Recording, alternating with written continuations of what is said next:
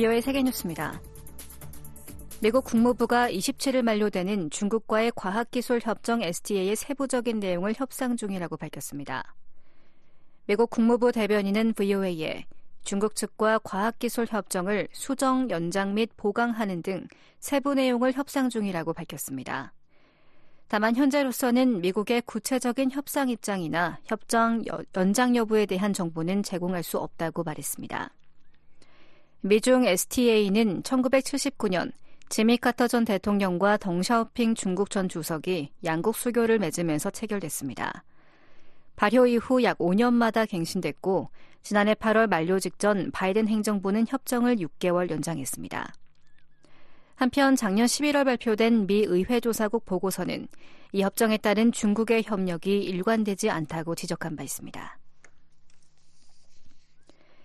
옌스 스톨텐베르크 북대서양 조약기구 나토 사무총장은 27일 우크라이나에 나토 지상군을 파병할 계획이 없다고 밝혔습니다. 스톨텐베르크 사무총장은 이날 AP통신에 나토 동맹국들은 우크라이나에 전례 없는 지원을 제공하고 있다면서 하지만 전투 병력을 우크라이나에 보낼 계획은 없다고 밝혔습니다. 앞서 에마뉘엘 마크롱 프랑스 대통령은 26일 유럽 20개국 지도자들이 참석한 가운데 파리에서 열린 우크라이나 지원 회의에서 앞으로 우크라이나에 병력을 파견하는 것과 관련해 어떤 것도 배제돼선 안 된다고 주장했습니다. 마크롱 대통령은 회의에서 우크라이나에 대한 병력 파견과 관련해 어떤 합의도 없었다면서도 러시아가 이기지 못하도록 모든 것을 할 것이라고 말했습니다. 로베르트 피초 슬로바키아 총리도 파리로 향하기 전 발언에서 일부 나토 동맹국들이 우크라이나에 병력을 보내는 양자 협정 체결을 저울질하고 있다고 말했습니다. 이와 관련해 미하일로 포돌ля크 우크라이나 대통령 보좌관은 서방 민주국가들의 테러 전쟁에 대한 직접적 군사 개입 논의는 좋은 것이라면서 환영했습니다.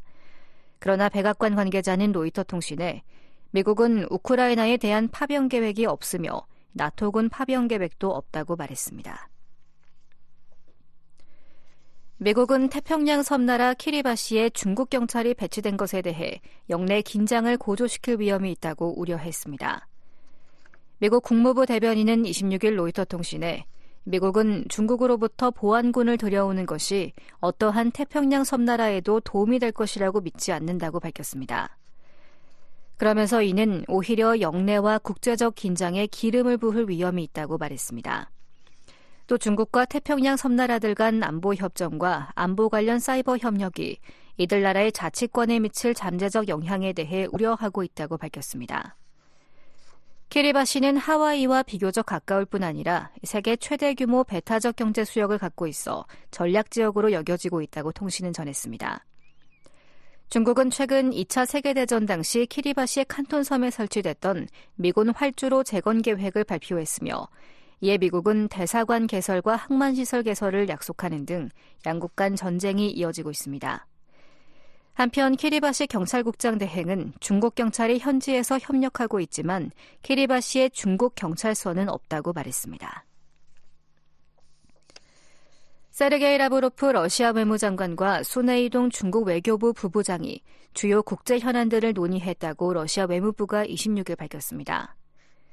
러시아 외무부는 이날 웹사이트를 통해 모스크바를 방문한 순 부부장이 라브로프 장관과 만난 사진을 공개하고 두 관리가 우크라이나 사태와 한반도 정세를 포함한 몇 가지 중요 문제들을 논의했다고 말했습니다. 특히 아시아 태평양 지역뿐 아니라 유라시아 역내의 소규모 군사정치 결사체를 만들려는 서방 측의 적극적인 시도를 고려해 영내 안보를 보장하기 위한 비공개 논의가 이루어졌다고 밝혔습니다. 라브로포 장관과 순 부 부장은 또 양국 정상 간 합의에 따라 중러 관계가 전례 없는 수준에 도달하고 계속해서 역동적으로 발전하고 있는 상황을 높이 평가했다고 러시아 외무부는 전했습니다. 이들은 올해 러시아가 브릭스 의장국인 점을 고려해 브릭스 내 중러 협력 강화에 대한 바람도 재확인했습니다. 한편 시진핑 중국 국가주석과 블라디미르 푸틴 러시아 대통령은 2022년 러시아의 우크라이나 침공 이후 무제 한적 파트너십을 선언하고 상호 협력을 강화해 왔습니다. 세계뉴스 김지훈이었습니다.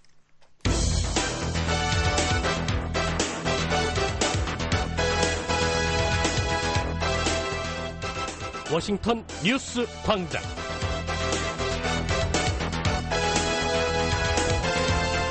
여러분 안녕하십니까? 2월 28일 수요일 VOA 워싱턴 뉴스 광장 시작하겠습니다. 진행의 안소영입니다.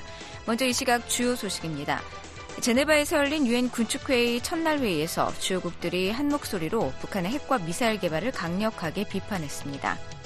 북한이 러시아에 포탄 수백만 마를 지원했고 러시아는 대북 식량 지원에 나서 북한 내 식량 가격이 안정세를 보이고 있다고 한국 국방부 장관이 밝혔습니다. 상무부는 미국산 제품이 북한 미사일에 발견됨에 대해 계속 강력하게 단속할 것이라고 밝혔습니다. 북한 오늘 전적 흐리겠습니다. 곳에 따라 눈이 내리는 곳도 있겠습니다. 최저 기온 영하 13도에서 1도, 최고 기온 3도에서 8도 분포 보이겠습니다. 물결은 동해 0.5에서 1.5, 서해 0.5에서 1m로 일겠습니다. 첫 소식입니다. 유엔 군축회의 고위급 회기 첫날 회의에서 주요국들이 한 목소리로 북한의 핵과 미사일 개발을 강력히 비판했습니다. 미국은 북한의 불법적인 대량 살상 무기 개발을 지적했고 유럽과 한국 등도 핵 개발과 대러 미사일 협력을 규탄했습니다. 조상진 기자가 보도합니다. 보니 젠킨스 미국 국무부 군축 국제안보 차관이 26일 북한을 전 세계가 직면한 위협 중 하나로 규정하면서 다수의 유엔 안보리 결의를 위반하며 대량 살상 무기와 탄도미사일 프로그램을 불법적으로 개발하고 있다고 비판했습니다. We are facing including Russia's dangerous nuclear rhetoric surrounding its invasion of Ukraine, its development of 젠킨스 차관은 이날 스위스 제네바에서 열린 군축 회의 고위급 회기 첫날 회의에서 우크라이나 침공을 둘러싼 러시아의 위험한 핵 수사와 군비 통제의 의무에 반하는 우주 능력 개발, 중국의 급속하고 불투명한 핵무기 증강을 국제사회의 우려 사안으로 지목했습니다. 아울러 핵 프로그램 확장을 꾀하고 있는 이란과 함께 북한을 거론하면서 불법적인 무기 개발 지속을 문제 삼았습니다.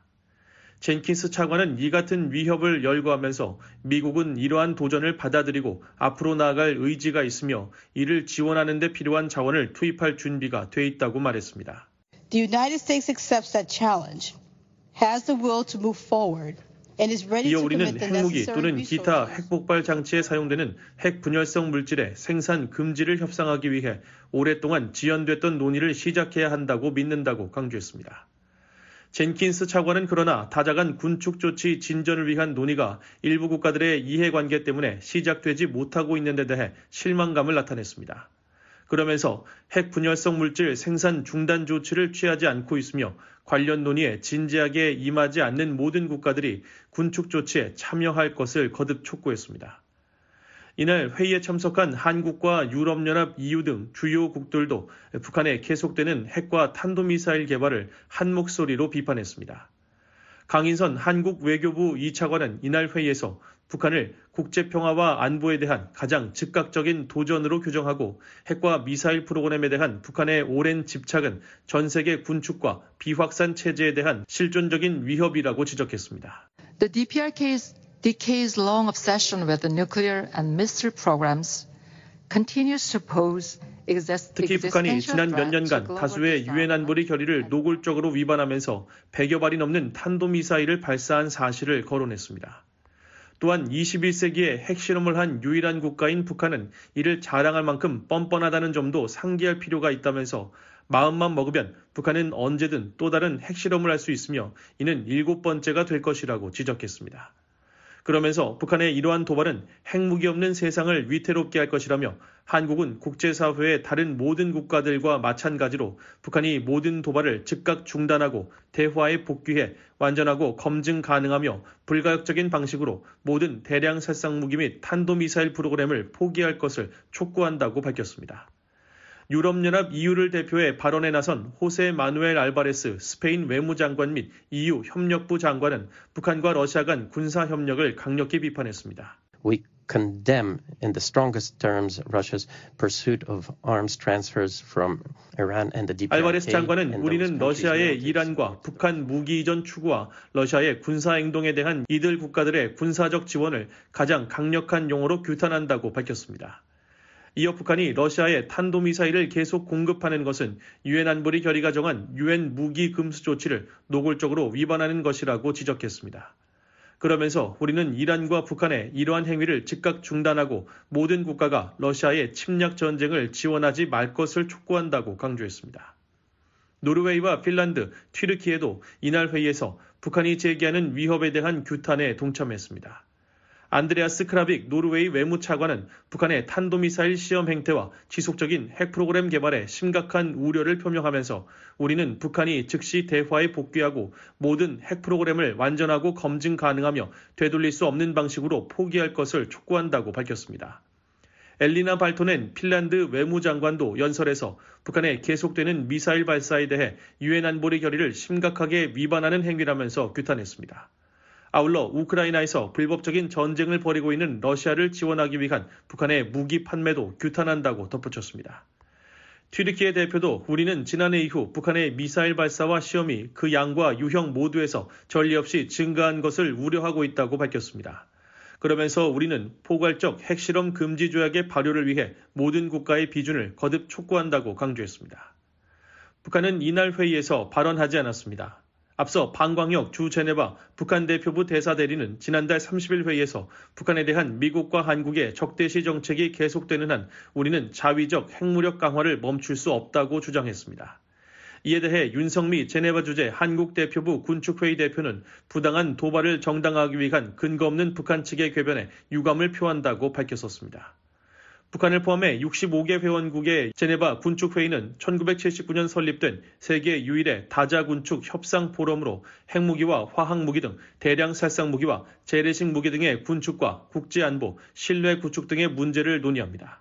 BOA 뉴스 조상진입니다. 신원식 한국 국방부 장관은 북한이 러시아에 수백만 발 규모로 포탄을 지원했고 러시아는 그 대가로 대북 식량 지원에 나서 북한 내 식량 가격이 안정세를 보이고 있다고 밝혔습니다. 서울에서 김한용 기자가 보도합니다.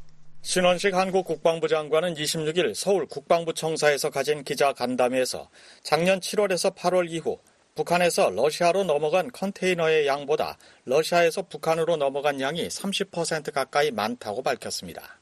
신 장관은 그러면서 북한이 우크라이나와 전쟁 중인 러시아에 수백만 발 규모로 포탄을 지원했고 이에 러시아는 북한에 대한 식량 지원에 나서 북한 내 식량 가격이 안정세를 보이고 있다고 전했습니다. 신 장관은 북한에서 러시아로 넘어간 컨테이너를 약 6,700개로 추정하면서 152mm 포탄이면 300만 발 이상, 122mm 방사포탄이면 50만 발 이상이라며 두 포탄이 섞여서 갔을 가능성이 있고 적어도 몇백만 발이 갔다고 볼 수 있다고 설명했습니다. 한국 군 당국은 작년 7월에서 8월 이후 러시아에서 북한으로 넘어간 컨테이너를 약 9천 개로 추정했습니다. 신장관은 컨테이너의 내용물을 정확히 알 수는 없지만 식량이 가장 큰 비중을 차지하고 있다며 이런 식량 지원의 영향으로 북한 지역 내 식량 가격이 안정적 추세를 유지하고 있는 것 같다고 말했습니다. 신 장관은 러시아가 북한에 제공하는 군사 기술에 대해선 푸틴이 주겠다고 공언한 위성 관련 기술은 계속 북한에 갈 것으로 예상된다며 그 외 북한은 자신이 필요로 하는 항공기 관련 기술, 지상 기동 장비 기술 등을 러시아에 요구하고 있다고 전했습니다. 신 장관은 북한이 지난해 쏘아 올린 첫 군사 정찰 위성 만리경 1호의 촬영과 전송 기능을 묻는 질문에 북한 위성이 일을 하는 징후는 없다며 한 것 없이 일 없이 돌고 있다고 답변했습니다. 만리경 1호가 정찰 위성 임무를 제대로 수행하지 못하고 있다는 겁니다. 그는 위성이 궤도를 돌고 있다는 신호는 정상적으로 수신된다고 덧붙였습니다. 신 장관은 미한 연합훈련과 관련해선 북한의 위협에 대비해 올해 상반기 훈련 횟수를 작년 대비 2배 이상 늘린다는 계획을 공개했습니다.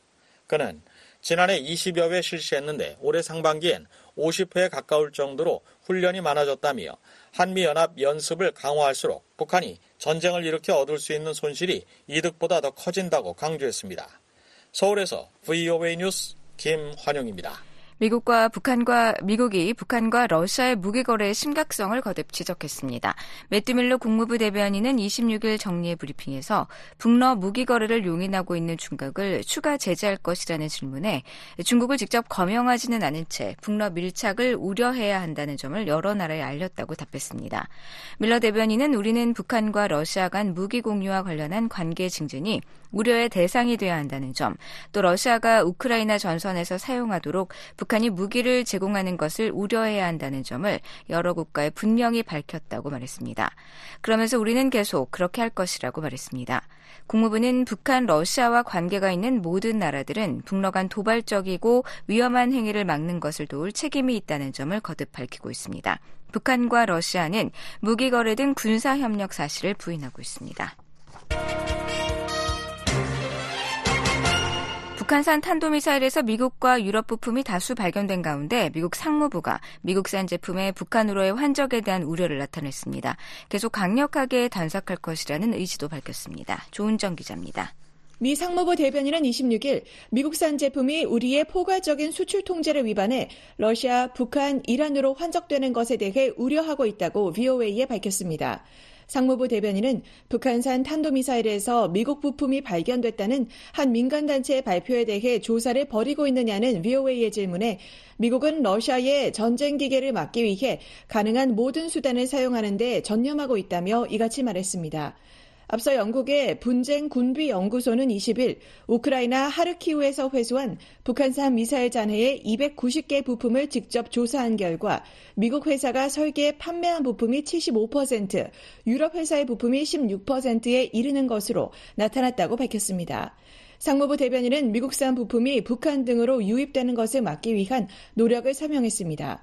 우리는 파트너들과 협력해 우리 관할권에서 제3국을 통해 이루어지는 그 같은 환적을 차단하고 환적 국가들이 핵심 관리 품목의 이전에 대한 실사를 강화할 것을 촉구하고 있다는 것입니다. 환적은 화물을 최종 목적지로 바로 이송하는 것이 아니라 도중에 다른 선박이나 운송 수단에 옮겨 실는 것을 의미합니다. 상무부 대변인은 이러한 시스템에서 발견된 많은 초소형 전자기기가 전 세계적으로 유통됐을 가능성이 있으며 미국 또는 동맹국에서 제조되지 않았을 수 있다는 사실로 인해 환적을 막는 노력이 복잡해진다고 말했습니다. 그럼에도 우리는 계속 적극적인 조치를 취하고 자체적으로도 강력한 단속을 지속할 것이라고 밝혔습니다. 그러면서 러시아 이외의 여러 국가에 있는 200개 이상의 단체가 러시아군을 지원하는 단체 목록에 추가됐다며 이란과 러시아의 드론 공동 생산에 관련된 단체들도 포함됐다고 밝혔습니다. 상무부 대변인은 바이든 해리스 정부는 수출 통제 외에도 외국 정보와의 정보 공유와 금융 제재 등 다양한 도구를 사용하고 있다고 밝혔습니다. 미국 정부는 23일 러시아에 대한 제재를 위반한 600여 개인과 기관에 대한 제재를 발표했습니다. 이날 상무부 산업안보국은 93개 기업을 수출 통제 대상으로 지정했습니다. 이들 중 63개 기업이 러시아에 위치하고 있으며 나머지 약 30개 기업은 중국과 인도, 키르기스스탄, 튀르키예, 아랍에미리트 등 제3국에서 운영되고 있습니다. 미 상무부는 지난해 10월에도 러시아군과 방위 산업을 지원한 것으로 의심되는 49개 외국 법인을 수출 통제 대상으로 올린 바 있습니다. 앞서 매튜 밀러 국무부 대변인은 21일 북한산 탄도미사일에서 미국과 유럽 부품이 발견된 데 대해 북한이 불법적인 대량 살상 무기와 탄도미사일에 사용할 수 있는 민감한 품목과 기술을 획득하는 것을 막기 위해 수출 통제와 제재, 차단, 법 집행 등 모든 관련 도구를 계속 사용할 것이라고 밝혔습니다. 이어 미국이 사용할 도구에 대해 러시아가 북한 혹은 다른 곳에서 온 부품을 포함한 무기 및 기타 민감한 품목을 획득하지 못하도록 막는 것도 포함된다고 덧붙였습니다. VOA 뉴스 조은정입니다. 스위스가 북한제 미사일 잔해에서 자국 회사의 부품이 발견된 것과 관련해 후속 조치에 들어갔습니다. 독일도 관련 당국이 적절한 조치를 취할 것이라는 입장을 전했습니다. 자세한 소식입니다. 러시아가 우크라이나에 사용한 북한산 미사일의 부품 중 일부가 미국과 유럽, 아시아 지역 회사 제품으로 분석된 가운데 해당 국가 중 하나인 스위스가 진상 파악에 나섰습니다. 스위스 왼부는 26일 관련 조사 결과에 대한 BOA의 논평 요청에 스위스는 우크라이나에서 사용된 북한 무기 시스템에 스위스 기업들을 포함한 서방 회사들이 잠재적으로 연관된 부품을 언급한 보고서를 주목하고 있다고 밝혔습니다. 그러면서 유관 기관들이 이미 관련 정보를 토대로 조사를 시작했으며 모든 유엔 회원국과 협력해 유엔 제재에 대한 이행을 강화할 준비가 돼 있다고 강조했습니다. 또한 스위스는 유엔 안보리에서 결정된 모든 대북 제재를 엄격하게 이행하고 있다고 밝히고 세관 당국을 포함한 관련 당국이 북한과의 모든 수입, 수출 및 환적을 물리적으로 통제하고 있다고 부연했습니다. 이어 스위스는 유엔 안보리 결의 17185가 북한의 미사일 및 미사일 시스템 수출을 금지하고 있다는 점을 상기한다며 모든 회원국은 북한으로부터 이 같은 품목에 대한 조달을 금지해야 한다고 덧붙였습니다. 앞서 영국의 무기감시단체인 분쟁 군비연구소는 지난 20일 공개한 보고서에서 우크라이나에서 회수한 북한산 미사일 잔해 중 부품 290개를 직접 조사한 결과 미국과 유럽, 아시아 지역의 회사 제품으로 파악됐다고 밝혔습니다. 특히 이 가운데 75%가 미국 회사가 설계 판매하는 제품인 것으로 나타났고 16%가 스위스와 독일, 네덜란드 등 유럽 국가 기업 제품, 나머지 9%는 중국, 타이완, 싱가포르 등 아시아 기업 제품으로 파악됐다고 발표했습니다. 그러면서 북한산 탄도미사일에 최신 해외 전자부품이 상당수 탑재된 것은 북한이 거의 20년 동안 시행된 제재 체제를 우회할 수 있는 견고한 조달 네트워크를 개발했음을 보여준다고 지적했습니다. 독일은 이번 보고서 내용과 관련해 필요한 조치에 나설 것이라는 입장을 밝혔습니다. 독일 외무부는 이날 BOA에 CAR의 작업을 통해 나온 모든 관련 정보는 책임 있는 기관 및 국제 파트너들과 공유된다며 독일 국가 집행 기관들이 각자의 역량에 따라 보고서에 대한 평가를 토대로 적절한 조치를 취할 것이라고 설명했습니다. 그러면서 독일은 러시아가 우크라이나에 대한 불법 침략 전쟁에서 북한에서 생산된 탄도미사일을 사용했다는 연구 결과에 대해 심각하게 우려하고 있다고 말했습니다. 타이완은 북한산 탄도미사일에서 자국 기업의 부품이 발견됐다는 분석에 대해 즉답을 피한 채 대북 결의 이행 의지를 강조했습니다. 타이완 외교부는 지난 23일 BOA에 우리나라는 국제사회의 책임 있는 일원으로서 국제사회의 대북 제재에 적극 협력해왔고 이에 대해 국제사회로부터 높은 평가를 받고 있다고 답했습니다. 그러면서 앞으로도 우리 정부는 유엔 안보리와 협력해 관련 결의를 이행하고 국제사회의 다양한 다자 플랫폼 및 기구들과의 협력을 강화해 영내 평화와 안정, 번영을 유지해 나갈 것이라고 덧붙였습니다. BOA 뉴스 안소영입니다.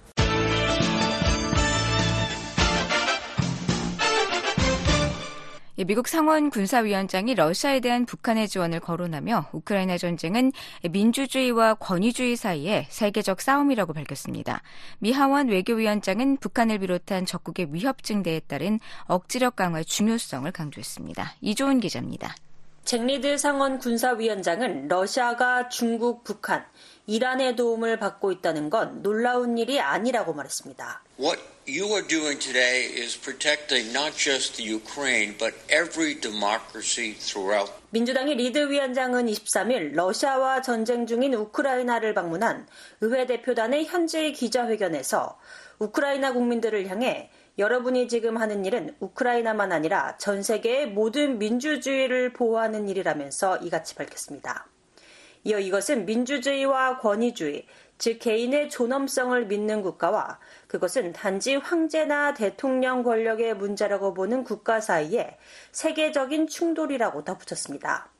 그러면서 우리는 본질적으로 세계적인 싸움을 하고 있다며 우크라이나가 전쟁에서 승리한다면 모든 민주주의 국가들은 안도의 한숨을 내쉬며 미래에 대해 더욱 확신을 갖게 될 것이라고 강조했습니다. 리드 위원장은 척 슈머 상원 민주당 대표와 민주당의 마이클 베넷 상원 의원, 리처드 블루멘탈 상원 의원, 매기 하산 상원 의원과 함께 이날 우크라이나를 전격 방문했습니다. 러시아의 우크라이나 침공 2주년을 하루 앞두고 이뤄진 이번 방문에서 대표단은 볼로디미르 젤렌스키 대통령 등 우크라이나 핵심 인사들과 만나 우크라이나에 대한 미국의 지속적인 지원 의지를 재확인했습니다. 이번 방문은 특히 우크라이나에 무기 및 탄약 등을 제공하는 국가안보 관련 추가 예산안이 상원을 통과해 하원에 계류 중인 가운데 이뤄졌습니다. 또한 러시아의 우크라이나 전쟁을 위한 북한의 무기 지원 정황이 계속해서 드러나면서 미국 등 국제사회의 비판이 이어지는 상황입니다. 미국은 지난 23일 우크라이나 전쟁 2주년에 맞춰 북러 무기 거래에 관여한 러시아 물류회사 세 곳 등 러시아에 대한 대규모 제재를 단행하기도 했습니다. 북한과 러시아는 국제사회의 거듭된 지적에도 무기 거래 등 양국 군사 협력 사실을 부인하고 있습니다. 이런 가운데 공화당의 마이클 맥콜 하원 외교위원장은 북한 등 적국의 위협을 거론하며 억지력에 대한 투자의 중요성을 강조했습니다. 맥콜 위원장은 24일 우크라이나 전쟁 2주년을 맞아 발표한 성명에서 중국 공산당과 이란, 북한과 같은 전 세계 적국들이 미국의 억지력 결여를 악용해 우리의 이익을 위협하는 행동을 하고 있다고 주장했습니다. 이어 의회는 가능한 한 빨리 우크라이나가 승리하는 데 필요한 무기를 제공할 수 있는 길을 찾아야 한다며 이는 우리의 방위 산업 기반을 되살리고 미국 일자리를 창출하며 군비를 현대화하는 한편 우리의 모든 적국에 대한 억지력을 복원하는 데 도움이 될 것이라고 밝혔습니다. 맥콜 위원장 등 의회 내 공화당 중도층은 우크라이나를 계속 지원하는 동시에 중국의 점증하는 군사적 위협에 맞서기 위해 미국의 군사력에 대한 투자도 대폭 늘려야 한다는 입장입니다.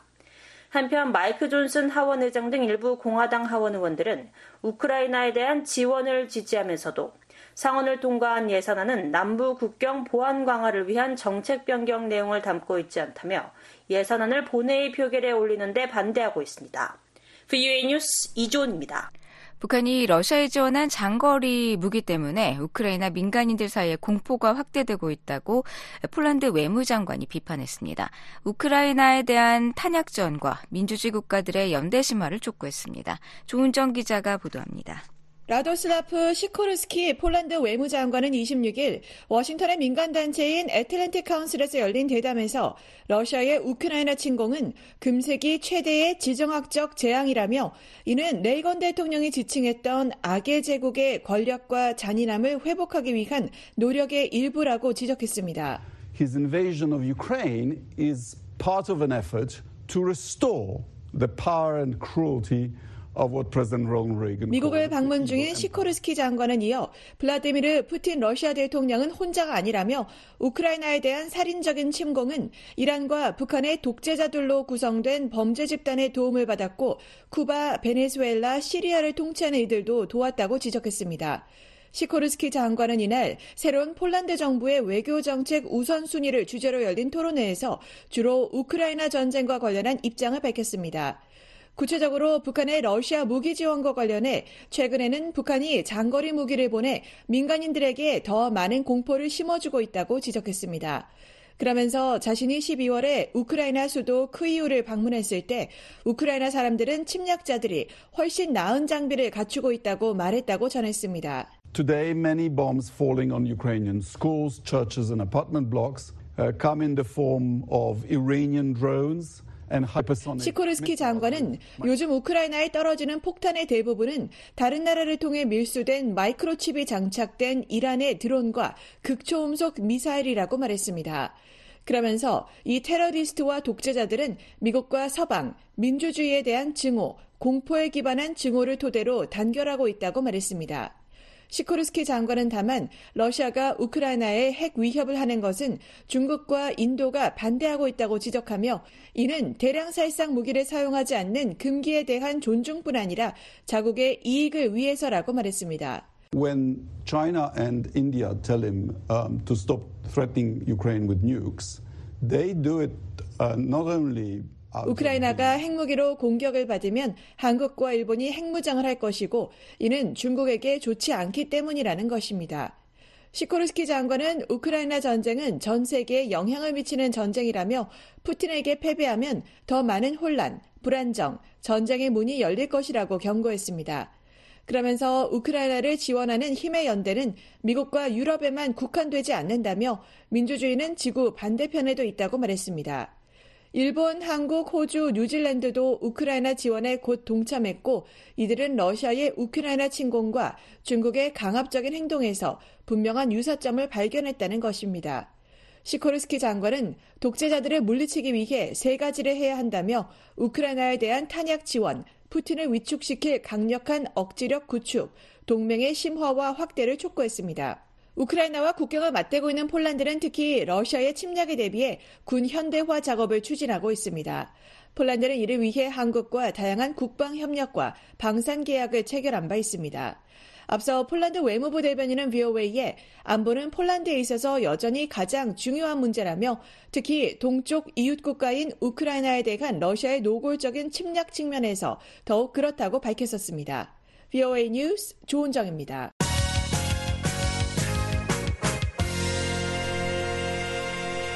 지난해 북한과 중국 사이 교역액이 전년보다 두배 이상 늘어난 것으로 나타났습니다. 북한은 특히 강철 원료인 코크스 수입이 급증해 김정은 국무위원장의 대규모 무기 생산 지시와 대러 무기 수출에 따른 게 아니냐는 관측이 나옵니다. 서울에서 김한용 기자가 보도합니다. 한국 정부 산하 국책연구기관인 대외경제정책연구원은 27일 2023년 북중 무역평가 보고서를 발간했습니다. 보고서는 지난해 북한의 대중국 수출이 2억 9천만 달러로 전년 대비 118%, 수입은 20억 350만 달러로 전년 대비 124% 늘어났다고 밝혔습니다. 북중 무역 총액은 23억 달러로 2022년 10억 3천만 달러 대비 2.2배 늘어났습니다. 지난해 무역액은 신종 코로나 바이러스 감염증 사태 이전인 2018년과 2019년의 88% 수준으로 반둥과 신의주의 사이 용로 무역이 재개되지 못한 상황에서도 기존 수준을 거의 회복했다고 보고서는 설명했습니다. 유엔 대북 제재 강화 전인 2015년부터 2017년까지와 비교하면 64% 수준입니다. 보고서는 특히 북한이 지난해 강철 원료인 코크스 수입을 가파르게 늘려 최근 7년 내 최고치를 기록했다고 밝혔습니다.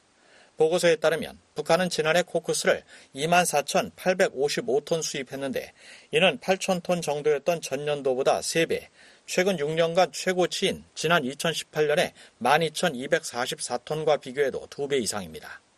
보고서를 만든 최장호 통일국제협력팀장은 북한은 주체철 생산을 이유로 코크스를 연 만 톤 이하 수입해 왔다며 지난해 이례적으로 급증한 코크스 수입은 북러 군사 협력이 영향을 미친 것으로 판단한다고 말했습니다. 다른 산업 생산이 증가할 수 있는 요인이 관찰되지 않은 상황에서 코크스 수입만 이례적으로 두 배 이상 늘었다는 것은 제철 분야의 수요가 급증했다는 것을 의미하고 상황상 현재는 북러 군사 협력이 많이 일어나고 있고 군사 분야에서 쓰이는 금속 수요가 이제 빠르게 증가했다라는 것을 간접적으로 추정해 볼 수 있는 증거라고 생각을 합니다. 한국 정부 산하 국책연구기관인 통일연구원 조한범 박사는 북한이 제철 원료인 코크스를 전량 수입하다가 김정은 시대 들어 주체철 공법으로 이를 대체하려고 했는데 코크스 수입이 다시 늘어난 것은 주체철 공법이 실패했다는 의미일 수 있다고 말했습니다. 경남대 극동문제연구소 이물출 교수는 김정은 국무위원장이 지난해 하반기부터 중요 군수공장을 현지 지도하면서 무기 대량 생산을 지시했고 이에 따라 북한은 철강과 합금재료, 각종 화합물 등 무기 재료 확보에 집중하고 있다고 진단했습니다. 현지 지도에서 계속해서 이제 미사일이라든지 또는 중요 전투 함선 제작 등 군수 물자 생산을 대규모로 확충하라는 지시를 했고 이 지시에 따라서 무역 부분에서 이제 움직여서 중국으로부터 코크스 생산을 늘린 것으로 분석을 할 수 있을 것 같아요. 보고서는 이와 함께 대중 수출액이 신종 코로나 사태 이전에 136% 수준이지만 북한 산업 생산은 여전히 부진하다고 진단했습니다. 보고서는 대중 수출액 규모가 작아 변동폭이 컸고 중화학과 금속 등 핵심 산업 생산과 직접적인 연관성이 낮은 가발과 가수염, 속눈썹 수출이 증가했다고 설명했습니다. 최장호 팀장은 북한의 수출 품목을 제한한 유엔 대북 제재가 풀리지 않는 한 수출 규모가 현 수준에서 크게 늘어나기 힘들다면서 다만 중국이 가발 등 수입을 확대하는 조치를 취한다면 어느 정도 늘어날 수 있을 것이라고 예상했습니다. 조한범 박사는 유엔 제재가 강화되면서 북한의 대중 주요 수출품이던 석탄, 철광석, 수산물의 수출길이 막혔다면서 중국은 특히 우크라이나와 전쟁 중인 러시아에 무기와 탄약을 제공하고 있는 북한을 감싸는 조치를 취하기 어려운 상황이라고 말했습니다. 우크라이나 전쟁 때문에 유럽이 점차 중국의 등을 돌리는 양상이거든요. 그런 상황에서 오히려 중국이 북한을 감싸는 모습으로 보인다? 이건 굉장히 어려운 일이죠. 그러니까 북한 경제는 구조적인 벽에 부딪혔다. 중국과의 경제협력 관계를 러시아가 대체하는 건 불가능하거든요. 보고서는 북러 군사협력이 경제협력으로 확대될 경우 북한 산업 생산 정상화의 가속화를 기대할 수 있지만 양국의 경제협력 인프라 미비로 경제협력 사업의 확장은 제한적이라고 평가했습니다. 반면 북한의 대중무역 의존도는 90% 이상이고 해외 파견 노동자, 외국인 북한 관광 등 다양한 현안이 존재한다고 지적했습니다. 한국외교부 산하 국립외교원 이상숙 교수는 북러 밀착 속에서 중국은 자국의 대북 지렛대인 경제협력을 확대할 것이라며 특히 올해 북중 수교 75주년을 맞아 국경 봉쇄 해제와 함께 유엔 제재를 피할 수 있는 관광 교류를 활성화할 가능성이 있다고 내다봤습니다. 예전에 북한에 뭐 지하자원을 수입하거나 이런 부분들은 하기 어려운 상황이고 지금 볼 수 있는 것은 관광 협력이 가능할 것 같고요. 중국이 관광을 적극화하면 러시아보다 훨씬 더 많은 숫자의 관광객이 갈 수 있는 상황이니까 그게 가능하지 않을까 싶어요. 보고서도 북한 경제 회복의 핵심은 북중 관계 개선에 있다며 올해 대중무역의 향배는 북한의 국경 전면 개방 여부, 중국과의 관계 개선 정도에 따라 결정될 것이라고 예상했습니다. 서울에서 VOA 뉴스 김환영입니다. 제55차 유엔 인권이사회가 26일 시작된 가운데 북한 인권시민연합, 또 전환기 정의워킹그룹, 북한 정의연대 등 북한 인권단체들과 지난해 10월 중국에서 강제 북송된 탈북민 김철옥 씨의 가족 등이 윤석열 한국 대통령에게 이사회 기간 동안 북한 인권 문제를 적극 제기할 것을 촉구하는 서한을 보냈습니다. 이들은 한국 정부가 글로벌 중추 국가로서 26일부터 4월 5일까지 열리는 제55차 유엔 인권 이사회 중 고위급 회계 기조 연설, 유엔 인권 전문가들과의 상호 대화 및 일반 토의, 한국이 주최하는 부대 행사에서 국군 포로 납북자, 억류자 문제 및 중국의 탈북 난민 강제 송환 문제를 제기할 것을 촉구했습니다. 이들은 강인선 외교부 2차관이 27일 기조연설에서 국군 포로와 납북자, 억류자 문제의 즉각 해결을 촉구하면서 특히 북한의 장기 억류 중인 김정욱, 김국기, 최춘길 선교사를 명시해 이들의 즉각적인 송환을 북한에 촉구하라고 밝혔습니다. 또 강 차관이 중국 당국의 탈북 난민 강제 송환 재개의 우려를 표하고 난민 협약 및 의정서, 고문 방지 협약에 따른 강제 송환 금지 원칙 준수, 한국 등 제3국으로의 안전한 통행 등을 보장할 것을 중국을 비롯한 다른 나라들에 촉구하라고 요청했습니다.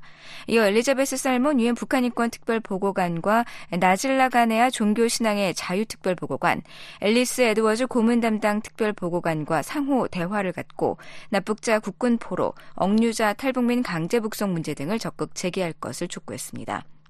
아울러 한국 정부가 주최하는 북한 인권 관련 부대 행사에도 북한 인권 유린 피해자 등을 연사로 초대해 피해자의 목소리를 국제사회에 들려주는 등 문제 해결에 힘을 실어줄 것을 요청했습니다. 우크라이나 전쟁 2년을 맞아 유엔에서 러시아의 불법 침략을 규탄하며 즉각적인 전쟁 종식을 촉구하는 목소리가 이어졌습니다. 북러 군사협력 심화에 대한 우려와 비판도 제기됐습니다. 안준호 기자입니다. 러시아의 우크라이나 침공 2주년을 맞아 23일 미국 뉴욕 유엔 본부에서 유엔 총회 본회의와 안전보장 이사회 회의가 잇따라 열렸습니다. 린다 토머스 그린필드 유엔 주재 미국 대사는 이날 유엔 총회 연설에서 러시아가 우크라이나에 대한 불법적이고 도발적이며 잔인한 전면 침공을 시작한 지 2년이 지났다면서 우리는 계속해서 우크라이나의 편에 서서 국제 질서를 옹호해야 한다고 강조했습니다. 토머스 그린필드 대사는 우리는 진실을 알고 있다며 이것은 해방전쟁이 아니고 러시아의 자위권을 위한 전쟁도 아니며 최후의 수단이 되는 전쟁도 아니라고 말했습니다. 러시아의 우크라이나 침공은 아무런 명분이 없는 불법적인 침략 전쟁이란 점을 재확인한 것입니다. 이어 러시아의 우크라이나 침공으로 전 세계 식량 안보 불안이 악화했고 러시아가 에너지 수출을 강압적인 도구로 사용하면서 세계 에너지 시장의 변동성을 야기했다고 지적했습니다. 또 탄도미사일과 발사대 등 북한으로부터의 군수품 조달이 글로벌 비확산 체제를 약화시켰다고 비판했습니다. Russia's attack on Ukrainian agricultural infrastructure have exacerbated food insecurity across the globe. Russia's use of energy export. 그러면서 우리는 한 목소리로 러시아의 이 전쟁의 종식을 요구해야 한다며 이는 러시아가 우크라이나 국경에서 군대를 철수하고 주권과 영토 보전의 원칙을 지킬 것을 촉구하는 것을 의미한다고 설명했습니다. 또 이란과 북한과 같은 국가의 불법 침략에 대한 군사적 지원을 중단할 것을 촉구하는 것을 의미한다며 러시아의 끔찍한 범죄로 인한 피해자들에게 정의를 실현하는 것을 의미한다고 말했습니다. We must speak in a unified voice to demand Russia in this war. That means calling for Russia to withdraw its forces. 그러면서 생명을 보호해 우크라이나를 비롯해 공격을 받고 있는 모든 곳에서 다시 한번 자유와 민주주의가 꽃피울 수 있도록 하는 것이 2년 전 우리가 모였을 때의 임무였으며 오늘날 우리의 책임이라며 이런 임무와 책임 수행에 있어서 흔들리거나 실패하지 않도록 하자고 호소했습니다. 일본은 우크라이나에 대한 러시아의 침략을 용납할 수 없다며 러시아의 잔악 행위에 대한 책임을 물어야 한다고 강조했습니다. 일본 외무성의 차관급인 츠지 키오토 외무부대신은 유엔 헌장은 모든 회원국이 성실히 준수해야 하는 공동의 합의이며 모든 국제관계의 기초라며 이런 이유로 우리는 우크라이나에 대한 러시아의 지속적인 침략을 용납할 수 없다고 말했습니다. 이어 무력에 의한 일방적인 현상 변경은 전 세계 어디에서도 결코 용납될 수 없다고 강조했습니다. 그러면서 우크라이나 국민은 러시아의 도발적인 침략으로 계속 고통받고 있다며 러시아는 모든 잔악 행위에 대해 책임을 져야 한다고 말했습니다. The UN Charter is a common agreement which all member states must observe in good faith. It's the foundation of all international relations. For this very reason, 일본은 안보리 개혁 등에서도 주도적인 역할을 할 것이라고 말했습니다. 츠지 외무부대신은 러시아가 침략을 멈추지 않는 한 우리는 법치에 기반한 국제 질서를 유지 강화하고 인간의 존엄성에 보호되는 안전하고 안심할 수 있는 세계를 실현하기 위한 노력을 계속해야 한다며 일본은 유엔이 본연의 역할을 다할 수 있도록 안보리 개혁을 포함한 유엔의 기능 강화를 위해 주도적인 역할을 수행해 나갈 것이라고 말했습니다. Unless Russia stops its aggression, we must continue our efforts to maintain and strengthen the international order based on the rule of law. 이날 오후엔 우크라이나의 평화와 안보 유지를 주제로 안보리 회의도 열렸습니다. 안토니우 구테우스 유엔 사무총장은 유엔은 모든 회원국이 주권 평등 원칙에 기초한다며 국제적 분쟁은 평화적 수단에 의해 해결되어야 하며 회원국은 다른 국가의 영토 보전이나 정치적 독립에 대한 위협이나 무력 사용을 삼가야 한다고 강조했습니다. The United Nations is based on the principle of sovereign equality of all its members. International disputes should be settled by peaceful means. 구테르스 사무총장은 또 서로 다른 역사 해석이 전 세계에 만연한 상황에서 다른 역사 해석을 전쟁으로 다루는 것을 우리가 감당할 수 있을지 의문이라고 말했습니다. 이어 과거 식민 통치국이 아프리카 대륙의 국경을 펜으로 그어 만든 점을 상기시키면서 해방 후 아프리카 지도자들은 국경 변화를 시도할 경우 판도라의 상자가 열리고 더 큰 슬픔을 초래할 것이란 점을 이해했다면서 우리는 아프리카 지도자들의 지혜를 존중하고 그 선례를 본받아야 한다고 말했습니다. 이는 862년이 러시아 국가 수립의 해이며 우크라이나는 20세기 후반에 창조됐다고 주장하며 이를 우크라이나 침공을 정당화하는 근거로 삼은 블라디미르 푸틴 러시아 대통령의 주장을 비판한 것으로 풀이됩니다. 구테우스 사무총장은 또 러시아가 일으킨 전쟁으로 1만 5천 명 이상의 우크라이나인이 사망했고 수천 명의 러시아 청년들도 최전선에서 목숨을 잃었다고 말했습니다. 이어 러시아의 우크라이나 전면 침공 이후 우리는 2년간의 싸움과 2년간의 고통, 2년간의 국제적 긴장을 겪었다며 이미 충분하다고 말했습니다. 구테우스 사무총장은 유엔 헌장의 약속을 준수하고 국제법에 대한 존중을 새롭게 할 때라며 그것이 우크라이나와 전 세계의 평화와 안전을 위한 길이라고 강조했습니다. Since Russia's full-scale invasion of Ukraine, we have had two years of fighting, two years of suffering, two years of stoking global tensions. 조태열 한국 외교장관은 우크라이나에 대한 한국의 지속적인 지원 약속과 함께 북러 간의 불법적인 무기 거래에 대한 우려를 나타냈습니다. 조 장관은 한국은 올해부터 우크라이나 국민의 고통 완화와 국가 재건을 위해 수년에 걸쳐 23억 달러 규모의 포괄적 지원 패키지를 제공할 예정이라고 밝혔습니다.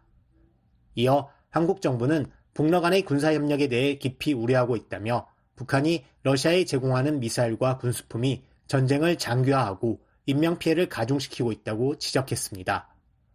또 북한이 군수품 지원 대가로 받은 것이 첨단 군사 기술이 든 안보리 결의의 한도를 초과하는 원유든 그것이 사실로 밝혀진다면 이는 한반도와 그 너머의 안보를 위협하는 북한의 능력으로 되돌아갈 수 있다고 지적했습니다. 그러면서 이는 다수의 유엔 안보리 결의 위반이며 글로벌 비확산 체제를 약화시키는 것이라고 지적하고 러시아와 북한이 안보리 결의를 준수할 것을 강력히 촉구한다고 밝혔습니다. My government is deeply troubled by the emerging military cooperation between Russia and North Korea. North Korean munitions and missiles have been sighted in Ukraine. 데이비드 캐머런 영국 외무장관은 러시아의 명분 없는 우크라이나 침공을 강력히 비판했습니다. 캐머런 장관은 러시아군의 현대식 장비가 고갈되고 있어 평양에서 들여온 질 낮은 포탄에 의존해야 하고 한 세대의 러시아 소년들을 괴멸로 내몰고 있다면서 그들의 어머니들에게 소년들이 무엇을 위해 죽었다고 말할 것인가 아니면 아예 신경도 쓰지 않는가라고 되물었습니다. 이어 러시아는 우크라이나가 굴복할 것으로 예상했지만 그들은 자유를 위해 굳건히 버티고 있다면서 영국의 우크라이나에 대한 변함없는 지지를 표명했습니다.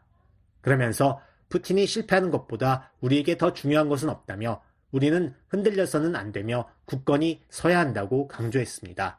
The Russian military is being drained of its modern equipment. You're having to rely on poor quality shells from Pyongyang. And you've sent a generation of Russian boys into the meat ground.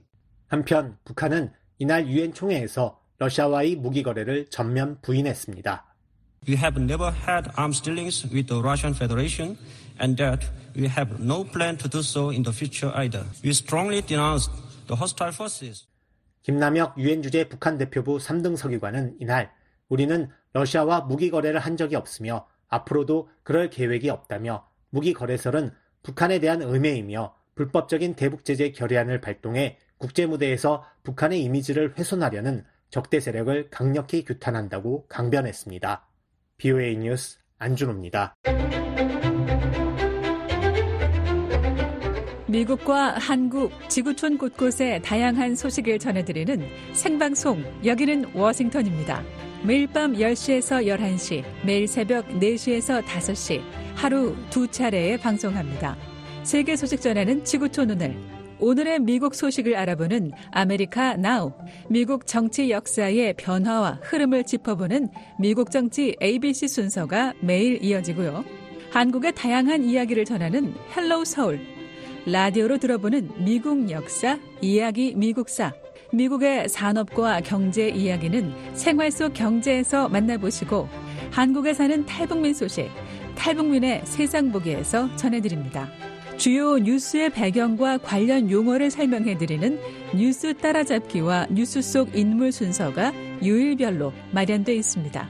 매일 밤 10시에서 11시에 생방송 여기는 워싱턴입니다는 중파 1188kHz와 단파 9800, 9985, 11570kHz로 매일 새벽 4시에서 5시에 방송하는 생방송 여기는 워싱턴입니다는 단파 7465, 9575, 9800kHz로 보내드립니다.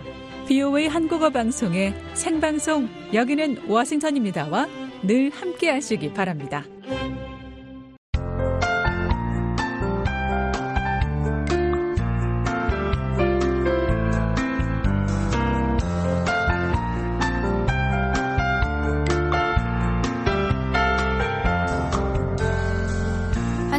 기상청 제공 자세한 북한 날씨 알아봅니다. 오늘 북한 날씨 전적 흐리겠습니다. 최저 기온 영하 13도에서 1도, 최고 기온 3도에서 8도 분포 보이겠습니다. 바다의 물결은 동해 앞바다 0.5에서 1.5m, 서해 앞바다 0.5에서 1m로 일겠습니다.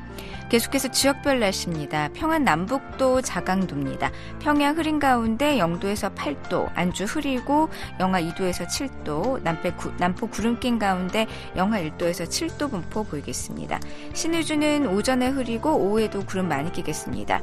최저 영하 1도에서 최고 6도, 간계 흐린 가운데 오후에는 곳에 따라 비나 눈이 내리겠습니다. 최저 영하 5도에서 5도, 황해 남북도 경기도 지역, 해주 흐린 가운데 1도에서 7도, 용현 부산 역시 흐리고 0도에서 7도, 개성 구름 많이 낀 가운데 1도에서 8도, 사리원 흐리고 0도에서 7도 분포 보이겠습니다. 함흥 흐리겠습니다.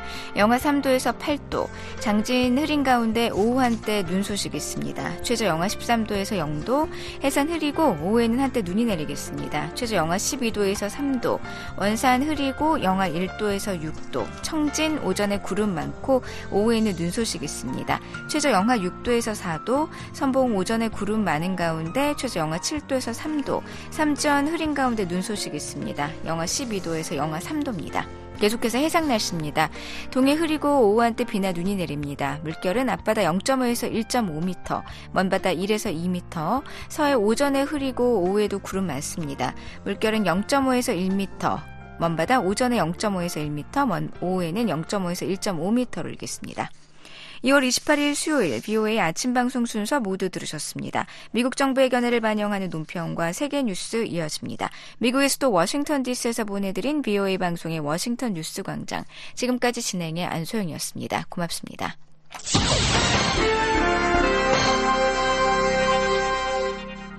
미국 정부의 견해를 반영하는 논평입니다. 유엔의 조선민주주의 인민공화국, 즉 북한 인권조사위원회의 인권 보고서가 발표된 지 10년이 지났습니다. 유엔 보고서는 북한 당국에 의한 조직적이고 광범위하며 심각한 인권 침해의 증거를 기록했습니다. 또 보고서는 북한이 반인도적 범죄에 해당하는 인권 침해와 학대를 저질렀다고 주장했습니다.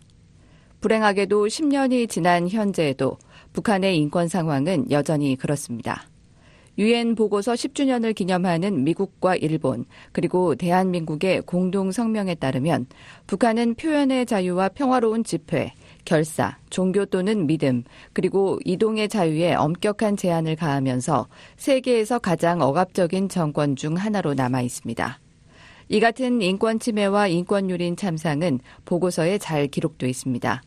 또 인권 유린과 북한의 불법적인 대량 살상 무기와 탄도미사일과의 불가분의 관계 역시 잘 문서화돼 있습니다. 북한 군부에 대한 우선적인 식량 배급 정책은 주민들 사이에 만성적인 영양 실조를 초래했습니다.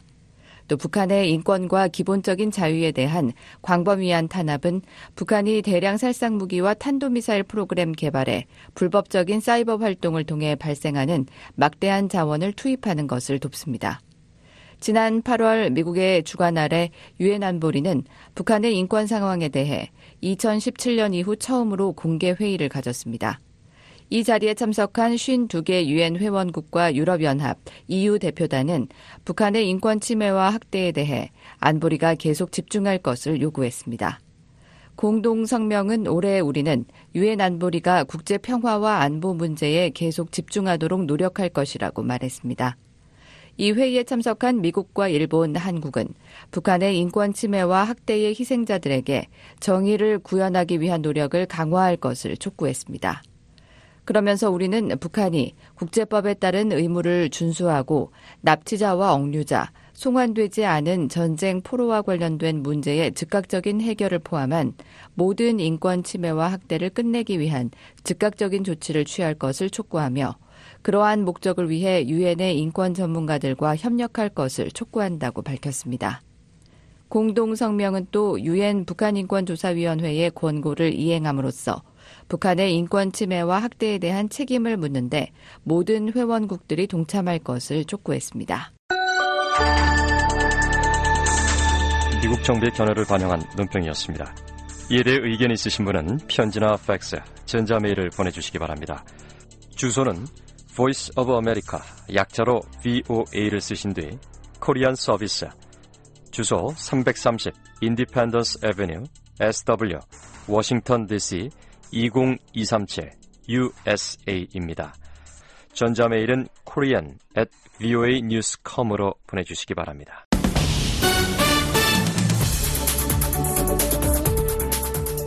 VOA 세계뉴스입니다. 폴란드 외무장관이 26일 미국 하원의장에게 우크라이나에 대한 지원을 승인하라고 촉구했습니다.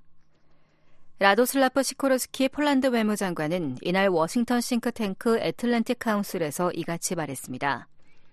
시코르스키 장관은 우크라이나에 대한 미국의 추가 원조가 미국 의회에서 통과되지 못해 러시아가 전장에 진격할 경우 마이크 존슨 하원 의장이 책임져야 할 것이라고 밝혔습니다.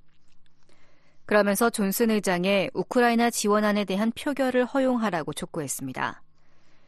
존슨 의장은 의장 자격으로 하원에서 어떤 법안을 표결에 붙일지를 결정하고 있습니다. 존슨 의장은 미국의 우크라이나 지원을 반대하는 트럼프 전 대통령의 측근으로 지난 14일 하원을 2주간 휴회했습니다. 한편 시코르스키 폴란드 외무장관은 또 블라디미르 푸틴 러시아 대통령의 살인적인 우크라이나 침공이 독재자 범죄 집단에 의해 방조되고 있다고 지적했습니다. 그러면서 이란과 북한이 러시아에 제공하고 있는 군사 원조를 언급하며 러시아가 우크라이나에 승리하면 더 많은 폭력배들이 세계 무대에 등장하고 이는 끔찍한 결과를 초래할 것이라고 말했습니다. 미국 국무부가 27일 만료되는 중국과의 과학기술 협정 STA 세부 내용을 협상 중이라고 밝혔습니다. 미 국무부 대변인은 VOA에 중국과 과학기술 협정을 수정, 연장 및 보강하는 세부 내용을 협상 중이라고 밝혔습니다. 다만 현재로서는 미국의 구체적인 협상 입장이나 협정 연장 여부에 대한 정보는 제공할 수 없다고 말했습니다. 미중 STA는 1979년 지미 카터 전 대통령과 덩샤오핑 중국 전 주석이 양국 수교를 맺으면서 체결됐습니다. 발효 이후 약 5년마다 갱신됐고 지난해 8월 만료 직전 바이든 행정부는 협정을 6개월 연장했습니다. 한편 작년 11월 발표된 미 의회 조사국 보고서는 이 협정에 따른 중국의 협력이 일관되지 않다고 지적한 바 있습니다. 그 예로 보고서는 2019년 우한 바이러스 연구소에서 미국이 자금을 지원한 연구를 포함해 코로나 바이러스 연구에 대한 미국의 접근을 차단했다고 지적했습니다. 옌스 스톨텐베르크 북대서양 조약기구 나토 사무총장은 27일 우크라이나에 나토 지상군을 파병할 계획이 없다고 밝혔습니다. 스톨텐베르크 사무총장은 이날 AP통신에 나토 동맹국들은 우크라이나에 전례 없는 지원을 제공하고 있다면서 하지만 전투 병력을 우크라이나에 보낼 계획은 없다고 밝혔습니다. 앞서 에마뉘엘 마크롱 프랑스 대통령은 26일 유럽 20개국 지도자들이 참석한 가운데 파리에서 열린 우크라이나 지원 회의에서 앞으로 우크라이나에 병력을 파견하는 것과 관련해 어떤 것도 배제돼서는 안 된다고 주장했습니다. 마크롱 대통령은 회의에서 우크라이나에 대한 병력 파견과 관련해 어떤 합의도 없었다면서도 러시아가 이기지 못하도록 모든 것을 할 것이라고 말했습니다. 로베르트 피초 슬로바키아 총리도 파리로 향하기 전 발언에서 일부 나토 동맹국들이 우크라이나에 병력을 보내는 양자 협정 체결을 저울질하고 있다고 말했습니다. 이와 관련해 미하일로 포돌야크 우크라이나 대통령 보좌관은 서방 민주국가들의 테러 전쟁에 대한 직접적 군사 개입은 군사 개입 논의는 좋은 것이라며 환영했습니다. 그러나 백악관 관계자는 로이터 통신에 미국은 우크라이나에 대한 파병 계획이 없으며 나토군 파병 계획도 없다고 말했습니다. 미국은 태평양 섬나라 키리바시에 중국 경찰이 배치된 데 대해 역내 긴장을 고조시킬 위험이 있다고 우려했습니다. 미국 국무부 대변인은 26일 로이터 통신에 미국은 중국으로부터 보안군을 들여오는 것이 어떠한 태평양 섬나라에도 도움이 될 것이라고 믿지 않는다고 밝혔습니다. 그러면서 이는 오히려 영내와 국제적 긴장에 기름을 부을 위험이 있다고 말했습니다. 또 중국과 태평양 섬나라들 간 안보 협정과 안보 관련 사이버 협력이 이들 나라의 자치권에 미칠 잠재적 영향에 대해 우려하고 있다고 밝혔습니다. 캐리바시는 하와이와 비교적 가까울 뿐 아니라 세계 최대 규모 배타적 경제 수역을 갖고 있어 전략 지역으로 여겨지고 있다고 로이터 통신은 전했습니다. 중국은 최근 2차 세계대전 당시 키리바시의 칸톤 섬에 설치됐던 미군 활주로 재건 계획을 발표했고 이에 미국은 대사관 개설과 항만 시설 개선을 약속하는 등 양국 간 경쟁이 이어지고 있습니다. 한편 키리바시 경찰국장 대행은 중국 경찰이 현지에서 협력하고 있지만 키리바시에 중국 경찰서는 없다고 밝혔습니다. 세르게이 라브로프 러시아 외무장관과 순웨이둥 중국 외교부 부부장이 주요 국제 현안들을 논의했다고 러시아 외무부가 26일 밝혔습니다. 러시아 외무부는 이날 모스크바를 방문한 순 부부장이 라브로프 장관과 만난 사진을 공개하고 두 관리가 우크라이나 사태와 한반도 정세를 포함한 몇 가지 중요 문제들을 논의했다고 말했습니다. 지금까지 세계뉴스 김지훈이었습니다. 지금까지 여러분께서는 VOA 아침 방송을 들으셨습니다. VOA 아침 방송은 매일 새벽 4시부터 6시까지 2시간 동안 단파 7465, 9575, 9800kHz로 보내드립니다.